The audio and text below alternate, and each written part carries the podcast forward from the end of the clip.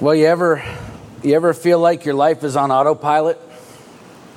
You know, like you're going through the motions every day, doing what needs to be done, checking off all the boxes, satisfying your obligations as uh, maybe as a mother or a father or an employee or a student, maybe even as a business owner, right? Just trying to be a responsible adult, taking care of all the things that you're supposed to take care of each day. And of course, that's not a bad thing. Uh, by the way, obviously, it's good to be responsible. Uh, but I wonder does the seemingly endless routine ever discourage you? Does it ever feel like there should be more to your life? Do you, do you ever wish there was something different for you to do or to be? Something different for you to work toward than simply meeting the basic obligations required to pay your bills and keep your job and then maybe do something fun on the weekends or take a vacation once a year, right? Well, the truth is, there is more to life than simply showing up for work and paying your bills, taking care of your house, your family's basic needs. There is. In fact, uh, Jesus said, I came that they may have life and have it abundantly. John 10 10. And when he said that, he wasn't referring to the American dream, by the way. He wasn't talking about owning a home and having a good paying job and uh, building wealth and prosperity in a land of economic opportunity. Now, uh, don't get me wrong. I'm very thankful that I live in a land of economic opportunity. It is nice, but that is not the end goal of the Christian life on this earth. To achieve a certain level of prosperity and security free from risk or discomfort. No, no, life is actually about far more than that. For the follower of Jesus Christ, life is about constantly engaging in activities that we are called by God to engage in, driven by the purpose behind those activities, which ultimately is to bring glory to God by making disciples of Jesus Christ. Okay, the fact is, God created you for infinitely more than simply living a life that serves your purposes more than it serves His purposes. And so, if you're currently living your life in such a way that it serves you more than it serves God, I guarantee you, if not already, that you will eventually become dissatisfied with your life as it is. You will, because you're serving a purpose that will never be able to satisfy you over a lifetime. You see, our, our own selfish desires, our own purposes for our lives, when different from God's purposes for our lives, those can never provide for us long term satisfaction. The fact is, they will always be inadequate to provide the fulfillment that everyone wants in this life. That's why there are so many people even Christians who have good jobs and plenty of income and nice houses and wonderful families who attend great churches with close friends, and yet they're still dissatisfied with their lives because they're not fulfilling the purpose that God created them to fulfill. And to be clear, every single one of us uh, I want you to understand we've all been created, each one of us, for a very specific purpose, according to His Word. And just in case uh, maybe you think somehow you've missed that purpose for your life, the Apostle Paul said the gifts and the calling of God are irrevocable. Romans 11, 29, which means no matter what you've done with your life up to this point, and no matter how you're currently living your life, God's calling and His gifts that enable you to fulfill that calling are just as relevant and available to you right now as they have ever been at any other point in your life. Now, it's also true that your life has to be submitted to Christ in order for that calling to be realized in your life. But the point is, as long as you're still breathing, there's still a God given purpose for you to fulfill in this world. As long as you're alive, you have unfinished business to attend to because every single moment of your life on this earth is infused with God's divine purpose. Every single moment, every moment of your life has been given to you by God for a reason a great purpose for you to fulfill. Again, the Apostle Paul said, We are his workmanship, meaning God's workmanship, created in Christ Jesus for good works, which God prepared beforehand that we should walk in them. Ephesians 2:10. And when Paul says we should walk in those good works which God prepared for us beforehand, that word walk, it's one of Paul's favorite words, is the ancient Greek word peripateo, which was a reference to how a person would conduct their entire life, how you live, how you occupy your time. In fact, it was actually a Hebrew idiom, a Hebrew saying that pictured a person's life as a road that one traveled along. So you get the picture. Paul's saying, look, God has created you in Christ Jesus for, for a very good purpose, a very specific reason, and that purpose should define how you live your entire life. King David wrote to, about the Lord, he said, You formed my inward parts, you knitted me together in my mother's womb. I praise you, for I'm fearfully and wonderfully made. Wonderful are your works. My soul knows it very well. My frame was not hidden from you when I was being made in secret, intricately woven in the depths of the earth. Your eyes saw my unformed substance. This is my favorite part. In your book were written, every one of them, the days that were formed for me, when as yet there was none of them. In your book were written, every one of them, the days that were formed for me, when as yet there was none of them. Psalm 139, 13 through 16. Every single moment of your life has been given to you by God for a very specific reason, a great purpose, in fact, for you to fulfill. Now, of course, you may choose to avoid or ignore or even reject that purpose for which you have been created. And of course, many people do just that. They choose their own purpose over God's instead of accepting His purpose as their own. And the result is that there are multitudes of good people today, successful people, prosperous people, smart people, yes, even Christian people, faith filled believers who are wholly dissatisfied with their lives because they're not attending to the unfinished business that God put them on this planet to attend to. And of course, that isn't a phenomenon unique to this uh, modern age, as we'll see today. In every age, God's people have at times neglected his purposes for their lives. And so this morning, as we embark on a new, a new sermon series together, working our way through the book of Judges, we're not only going to see this played out in the lives of God's people, but we'll also find in this story some of the most common reasons why people in every age choose, knowingly or not, to reject God's purposes for their lives. And, and make no mistake, what we learn uh, from God's people then applies just as much to God's people today. Because although, listen, because although human culture constantly changes, human nature never changes. The motivations for why we do or do not do what God has created us to do those motivations are rooted in human nature, which is the same throughout the ages, from Adam and Eve right up to today.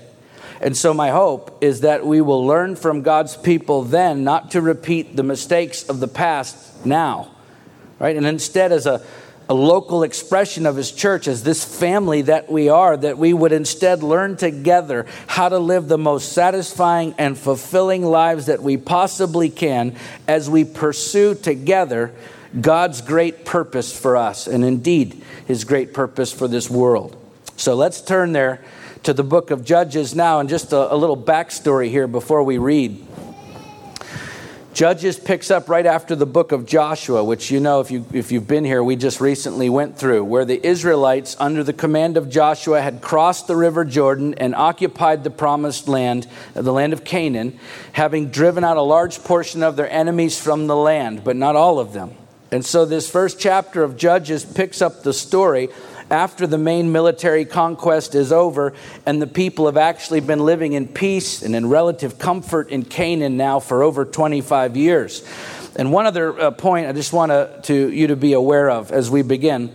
Uh, chapter 1 in this book is not only a bridge between Joshua and Judges, but it's also basically an introduction and a bit of an overview of the rest of the book of Judges, which is why chapter 1 opens up with the death of Joshua, but then in chapter 2, Joshua's alive. Because chapter 1 basically gives us an overview of the, the disposition and activities of the Israelites during this time of the judges. And then the rest of the book after chapter 1 sort of fills in all the details, okay?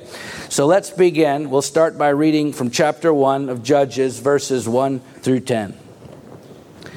After the death of Joshua, the people of Israel inquired of the Lord, Who shall go up first for us against the Canaanites to fight against them? The Lord said, Judah shall go up. Behold, I've given the land into his hand. Judah said to Simeon, his brother, Come up with me into the territory allotted to me, that we may fight against the Canaanites. And I likewise will go with you into the territory allotted to you. So Simeon went with him. And then Judah went up, and the Lord gave the Canaanites and the Perizzites into their hand, and they defeated 10,000 of them at Bezek. They found Adonai Bezek at Bezek and fought against him and defeated the Canaanites and the Perizzites. Adonai Bezek fled, but they pursued him and caught him and cut off his thumbs and his big toes. That was actually a fairly common practice in ancient warfare to keep the king from being able to fight again. He couldn't pick up a sword or charge into battle without his thumbs or toes. And Adonai Bezek said, 70 kings with their thumbs and their big toes cut off used to pick up scraps under my table, as I have done, so God has repaid me. And they brought him to Jerusalem, and he died there. And the men of Judah fought against Jerusalem and captured it and struck it with the edge of the sword and set the city on fire. And afterward, the men of Judah went down to fight against the Canaanites who lived in the hill country, in the Negeb, and in the lowland. And Judah went against the Canaanites who lived in Hebron. Now, the name of Hebron was formerly Kiriath Arba. And they defeated Sheshai and Ahiman and Talmai. So at this point, uh, it seems as if everything is going well for the Israelites, and indeed it has been. For over two and a half decades since the fighting had ended, the Israelites have been at peace. Right? They've been prospering in Canaan, enjoying the land and all that it produced from uh, generations of Canaanites who worked the land before the Israelites ever got there. So the Israelites had settled into a very comfortable life that was already producing much for them in this new homeland. There was only one problem all throughout the conquest leading up to this point, God commanded the Israelites over and over again to exercise what is called the Karam principle, which was very familiar to the Hebrew people at that time. Uh, the word Karam, which we don't really have a good equivalent for in our modern English language, is an ancient Hebrew word. It's a noun that referred to something which was set apart as sacred property. And then, when used in its verb form, as it is in chapter 6, verse 18 of the book of Joshua during the Israelites' conquest of Canaan, it describes a special action of setting something apart permanently as property of God, either for service or for sometimes destruction. And so, when entire cities or entire populations were placed under Karam, that usually involved the complete annihilation of that city and its people, which, uh, which by the way, wasn't unique to the Israelites. Okay, in the Mesha stele or the Moabite stone, which is located in modern day Jordan, there are 9th century inscriptions that describe King Mesha of Moab capturing entire Israelite cities and putting them under Karam, under total destruction in order to honor the Moabite god Chemosh. So the point being, uh, the principle of Karam was widely understood in the ancient Near East uh, by many people, so that this order by God through Joshua to the Israelites would have been very clearly understood. Now, listen, I understand that that offends our modern sensibilities, and I get it. But you have to understand that this Karam principle was employed by God to prevent his chosen people from experiencing precisely what they ended up experiencing throughout the book of Judges, as we'll see in the weeks ahead, because they failed to follow through with this Karam principle. Now, listen, the Canaanites uh, were deeply, profoundly wicked people. You can read all the gory details if you like in Leviticus 18, 6 through 30, and Deuteronomy 18, 9 through 14. In fact, we have ancient apocryphal writings such as the second century BC Wisdom of Solomon, which together with biblical literature details Canaanite practices of witchcraft, incest, bestiality, child sacrifice. They would sacrifice their own children by burning them alive and then cannibalizing their flesh and drinking their blood. Innocent children, not to mention just about every other kind of sexual deviation you do not want to imagine. And that's just to name a few of the Canaanites' favorite pastimes.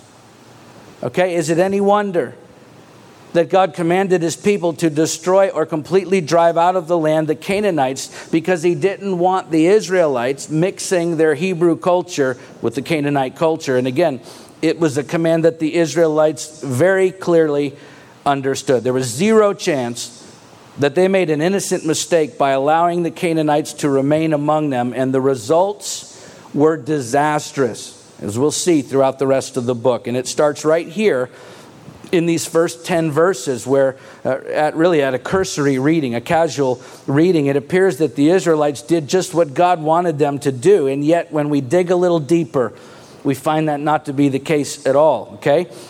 No one would argue against the importance of jerusalem to the hebrew people Jerusalem, in fact, is one of the oldest cities in the world, right? It's been occupied almost continually for 5,000 years. In fact, it's mentioned in ancient Egyptian execration texts all the way back to the 19th century BC and also in the Tel el Amarna letters from 14th century BC Egypt. Unquestionably, Jerusalem was a very important city state and a strategic site for the Israelites. And of course, verse 8 says, The men of Judah fought against Jerusalem and captured it and struck it with the edge of the sword and set the city on fire, which sounds like they did exactly what they were supposed to do.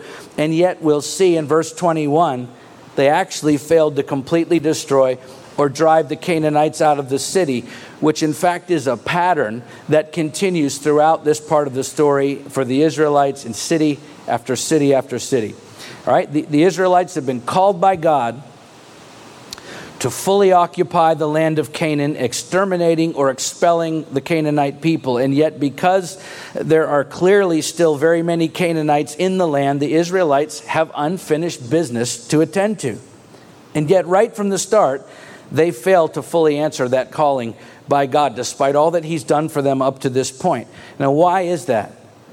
Well, the first clue is found in the first five words of the chapter after the death of Joshua. Okay, up to this point, the Israelites have had strong leaders. It was Moses, of course, who led them out of Egypt and through the wilderness for 40 long, hard years. And of course, in Numbers 27 uh, and also in Deuteronomy 31, we find Moses naming his successor, Joshua. It's Joshua who led the people into the land of Canaan and through battle after battle until they subdued their enemies and took control of the land. But Joshua, however, made no such provision for a successor. We don't know why, and at this point it doesn't really matter why, because the fact remains the Israelite circumstances had just changed drastically. They were now entering into a 340 year period without any continuous national leadership. And so, for two generations at least, they've been led by these fearless men of God and now they're without a singular leader. They're without that sole voice guiding them into battle. Their circumstances have changed drastically, and because of it, they're beginning to lose sight of their calling. Okay, changing circumstances is one of the most common reasons that people abandon their calling by God. Right? If you consider the church, something happens at church a new pastor, a new policy, a new building, a change in leadership, and all of a sudden, people aren't called to that ministry anymore? Right? How many times have we heard about people who were serving God, but when their circumstances changed significantly, they abandoned that calling and refused to finish uh, the works that they were created for on this earth? Now, look, I know sometimes the change of circumstances can be profound. Maybe your spouse leaves, a relationship is broken, a career is lost, maybe your health begins to fail, your future becomes uncertain, and your confidence is shattered because your circumstances have been completely turned upside down. I get it, but tell me, what bearing does that have on the purpose that God created you for? Uh, yes, of course, the means by which you accomplish that calling may have to change because of a change in your circumstances. But listen, the calling itself is not gone, the calling is not dead. No, the calling remains. The calling is irrevocable. Listen, a change in your circumstances does not constitute a change in your calling. Joshua was dead. Israel was in a major time of transition.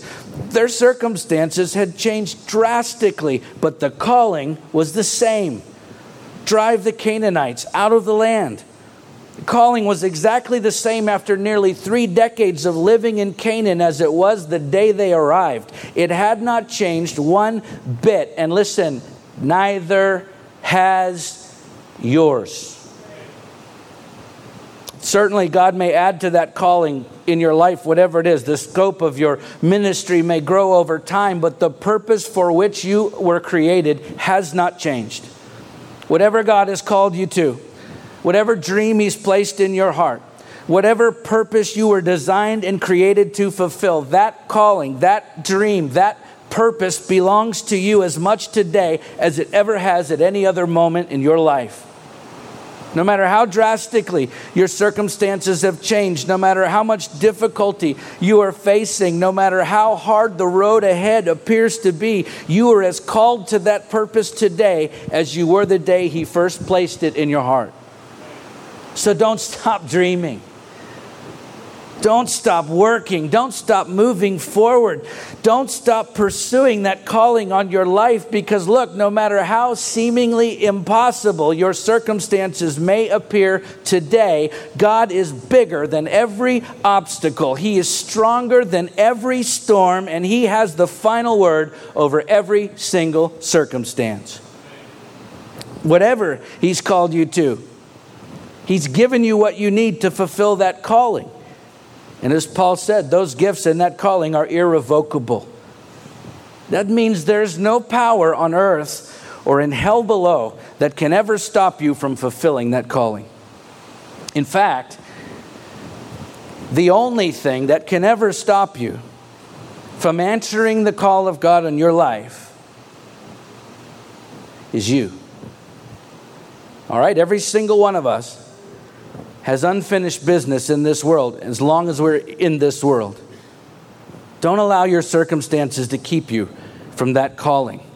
As we read the next five verses, 11 through 15, we're going to pay uh, close attention to Caleb, who is now brought back into the story. So let's read it together, verses 11 through 15. From there they went against the inhabitants of Debir. The name of Debir was formerly Kiriath Sepher. And Caleb said, He who attacks Kiriath Sepher and captures it, I will give him Achsah, my daughter, for a wife. And Othniel, the son of Kenaz, Caleb's younger brother, captured it, and he gave him Achsah, his daughter, for a wife. When she came to him, she urged him to ask her father for a field. She dismounted from her donkey, and Caleb said to her, What do you want? She said to him, Give me a blessing, since you have set me in the land of the Negeb. Give me also springs of water. Caleb gave her the upper springs and the lower springs. So Caleb defeats the Sheshai and the Ahiman and the Talmai back in verse 10. All descendants, by the way, of Anak, the head of the Anakim, the, the giant clans that frequently troubled the Israelites. And then he moves on to Kiriath Sepher, which in the ancient Hebrew means city of the scroll. So this would have been a learning center with a scribal school and probably a very large library, which is also probably why they captured it instead of destroying it and under the leadership of Othniel, who was, uh, uh, by the way, probably a distant relative uh, of Caleb, or maybe just a member of the same clan. He's described in the text as Caleb's younger brother, but the word brother in the Hebrew uh, is not only used um, to mean brother, the word ak, but it was also often used to refer to someone who was simply from the same clan or a distant relative or sometimes even an ally. And so Othniel successfully takes the city, and as a result, Caleb gives his daughter Achsah in marriage to Othniel and gives them the land of the Negeb, which lacks a water supply. It's a dry piece of dirt. And so uh, Achsah goes directly to her father, Caleb, and asks for additional land with the water supply because land at that time without a water supply was basically useless, right? The fact that she did that is the very picture of a woman who would not be denied her full inheritance. Okay? If it would have been an honor for her at that time to be given in marriage to a war hero from her own clan, but when she's given what she deems to be an inadequate inheritance, she asks her husband to go speak to her father, which would have been the appropriate thing to do culturally. But when that doesn't produce the result she's looking for, she goes straight to Caleb herself and gets off of her donkey and says, I need some more land, and this time give me some with some water. In other words, she's not allowing her circumstances to dictate her inheritance. She wants everything that she can possibly have from her father, so she goes to him directly, which actually is a great lesson for all of us today about pursuing God's fulfillment in your life, even when your circumstances are not in your favor. Right? And then as we look a little deeper, into the background of Caleb, you find that the apple doesn't fall far from the tree. Uh, do you know that Caleb, the same man who was one of the chief spies sent out by Moses, the same man who persevered when the other spies wanted to hide in fear, the same man who was far more devoted to God than most of his peers, the same man who alone is described in Scripture no less than six times as a man who has wholly followed the Lord, a man who continued, by the way, to successfully conquer lands inhabited by giants in Canaan well into his 80s. Do you know that Caleb was not even a Jew? Caleb was a Gentile. He's described in several places in Scripture as the son of Jephunneh, the Kenizzite. Numbers 32 12, uh, Numbers 34 19, Joshua 14 6. Jephunneh was a descendant of Kenaz, father of the Kenizzites, one of the tribes of Esau. You can read about it in Genesis 36 10 and 11. Caleb was a Gentile. And so when Israel came out of Egypt, there was a mixed multitude that came out with them, according to Exodus 12 38. And Caleb was a part of that mixed multitude who later married into the tribe of Judah. So, this man, Caleb, this man of incredible faith and courage, who accomplished more than most Jews as a leader in the tribe of Judah, was actually a Gentile. Now, just consider at the time his circumstances. Born a Gentile, enslaved in Egypt, right? As far as the Egyptian world and the Jewish worlds were consumed, uh, concerned, Caleb was a nobody. What future did he have? Right, according to his circumstances, there was absolutely zero hope for any kind of purposeful life for Caleb. Right, both ethnically and circumstantially, but he was called by God.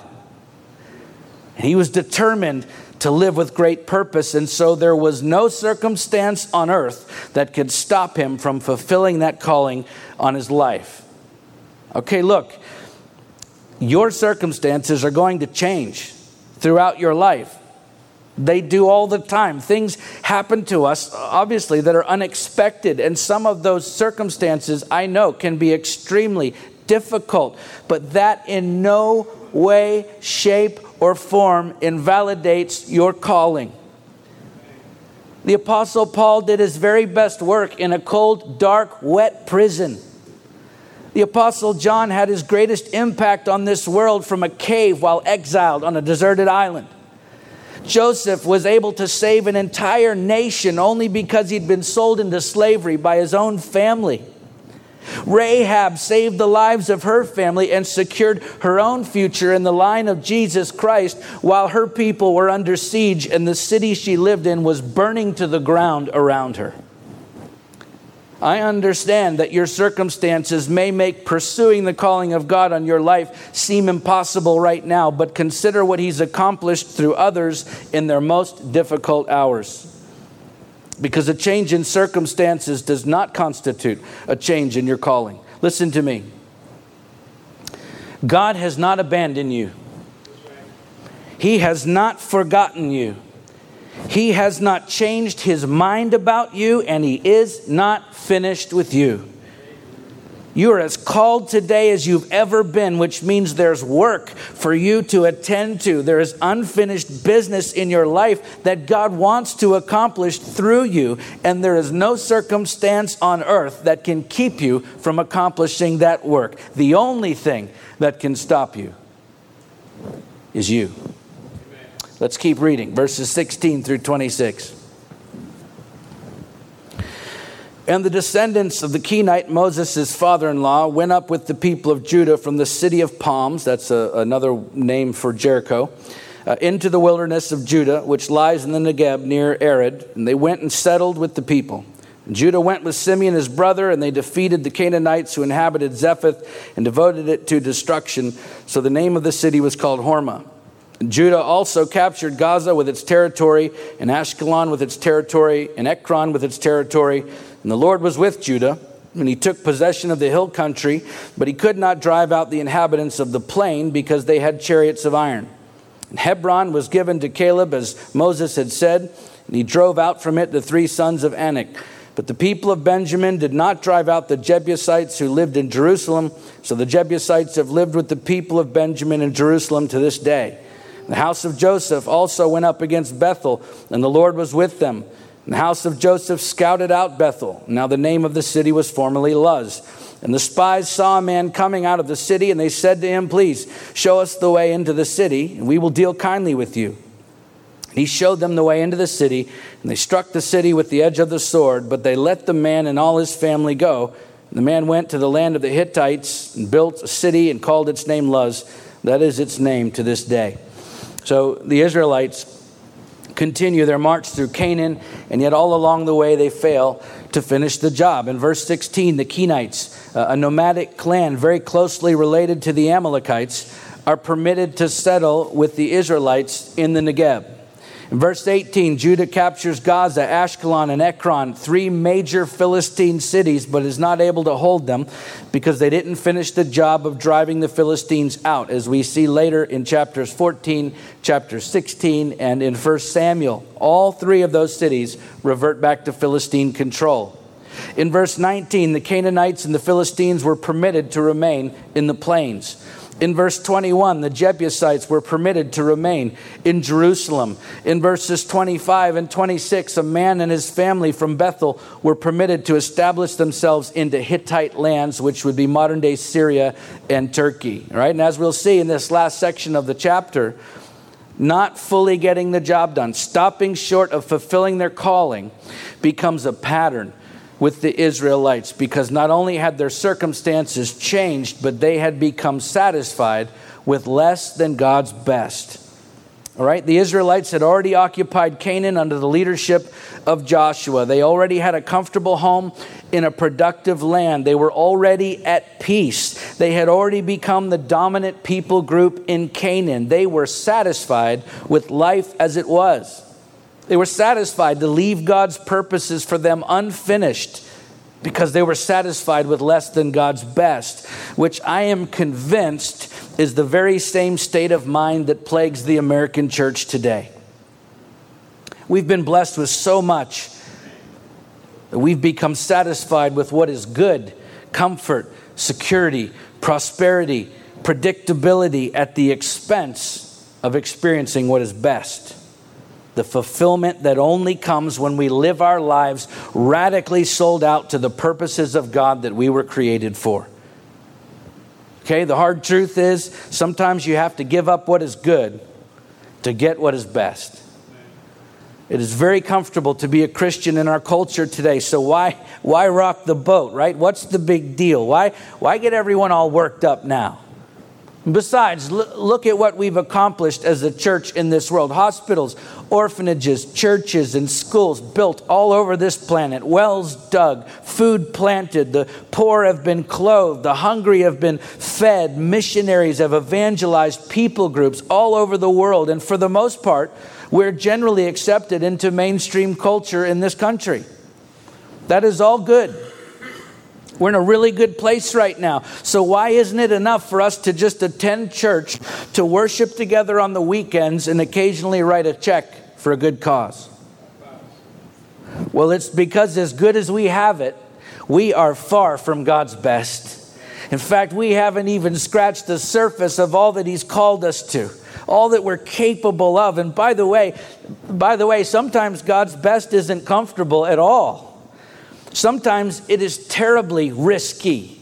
Sometimes it requires tremendous sacrifice, and often it is anything but certain. And yet, I honestly believe the vast majority of Christians who have settled for anything less than the radical call of Christ to abandon everything else in their lives and follow Him.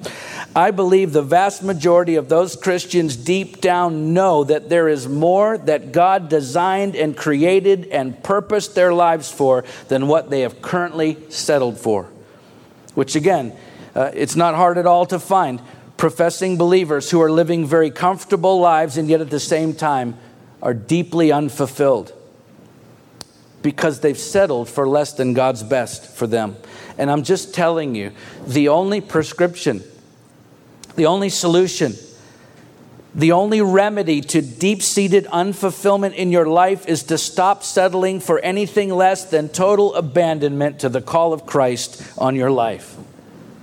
Okay? If you're not a believer, and follower of Jesus Christ today, that means submitting your life to Him in humble repentance and then choosing to follow Him into a life of true faith and hope and love.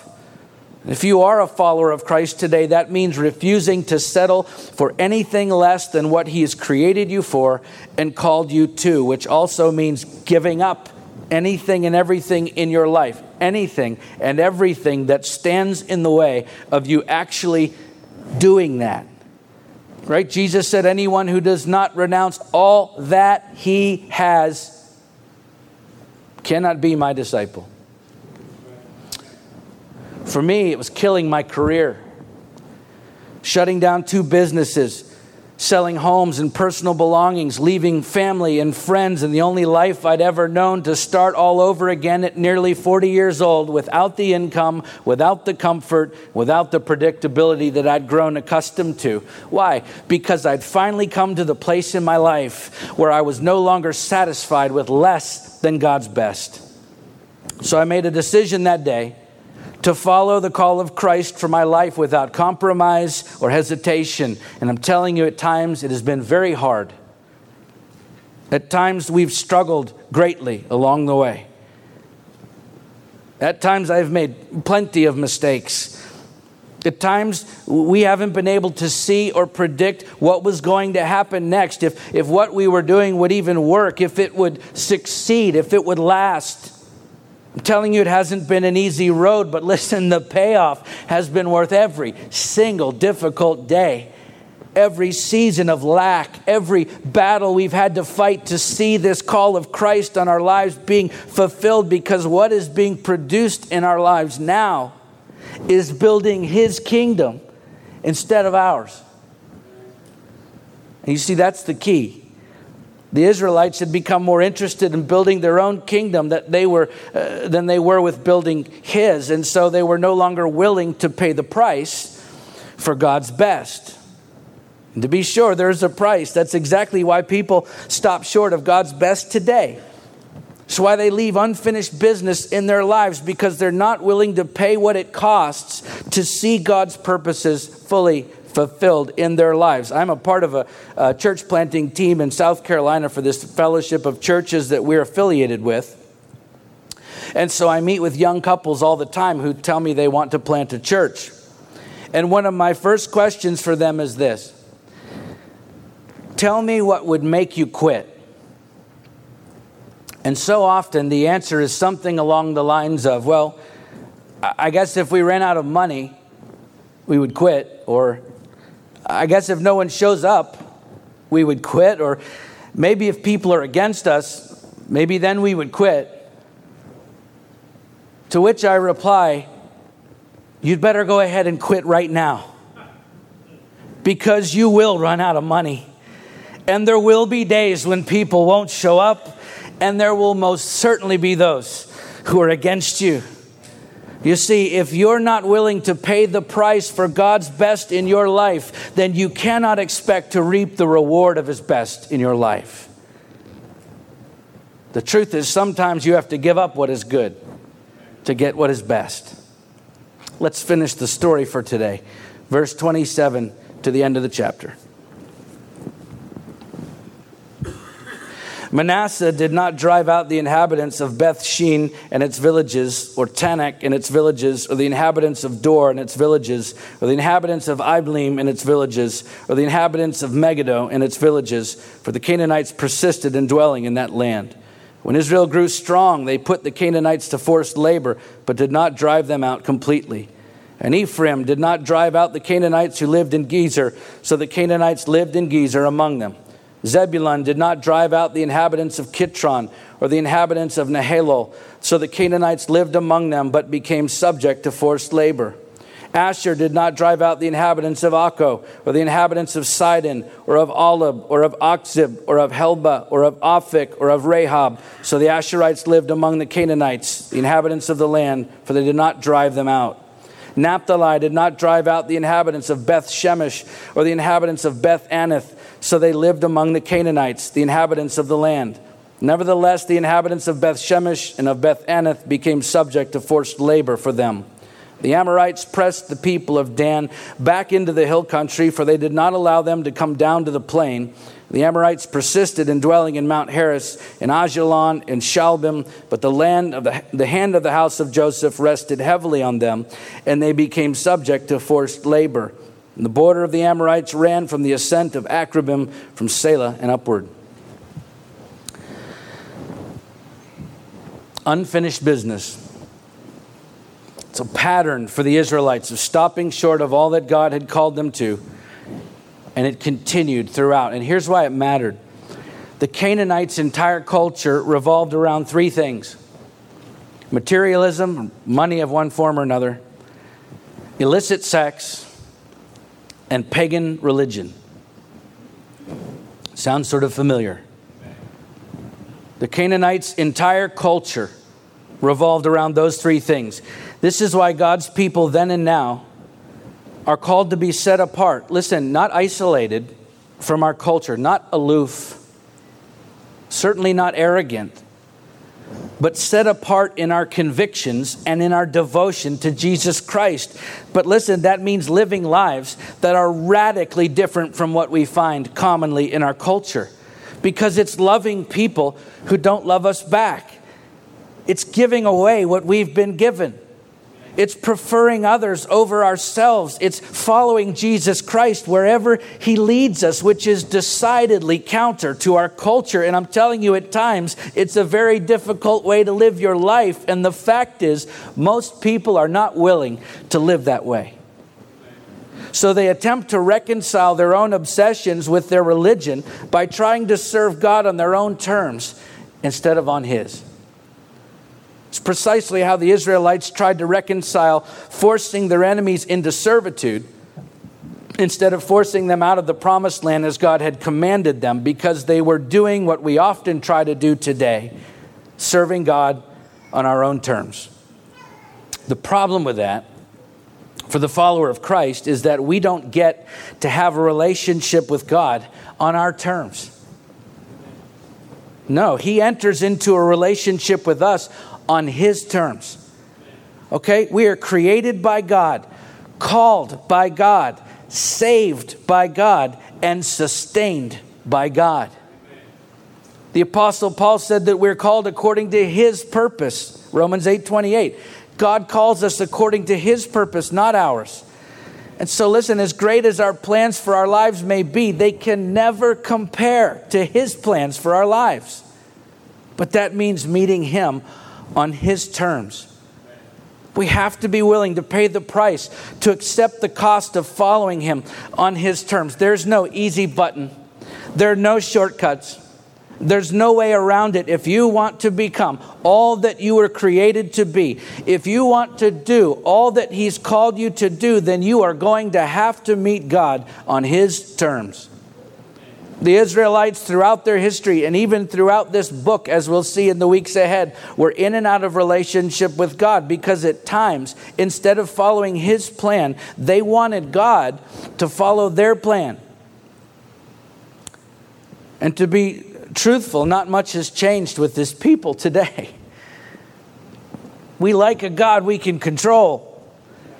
That we can manipulate, that we can coax into putting his stamp of approval on how we decide to live our lives, and then we wonder why it isn't working out, why we're dissatisfied, why we feel so unfulfilled, why it isn't working out like we thought it would. Can you see how absurd that is? When we defiantly choose to live our lives on our own terms and then wonder why God isn't making us happy. Right? We want Him to bless our choices and approve of our lifestyles and smile on our sin. But listen, we were created to serve God, it's not the other way around. He isn't subject to satisfy our demands or obligated to honor our will. On the contrary, we are subject to satisfy His commands and we're obligated to honor His will because we were created to serve Him. It's not the other way around. So, if you're currently living your life in such a way that it serves you more than it serves God, listen, if not already, you will eventually become dissatisfied with your life. You absolutely will because you're living in a way that is contrary to how you were created to live. That will never sustain you. All right, Jesus said he came to give us abundant life, but that abundant life will only be experienced on his terms. You see, every single moment of your life has been given to you by God for a reason, a great purpose for you to fulfill. And look, there is nothing, listen, there's nothing random about God, which means there's nothing random about your life. You hear me?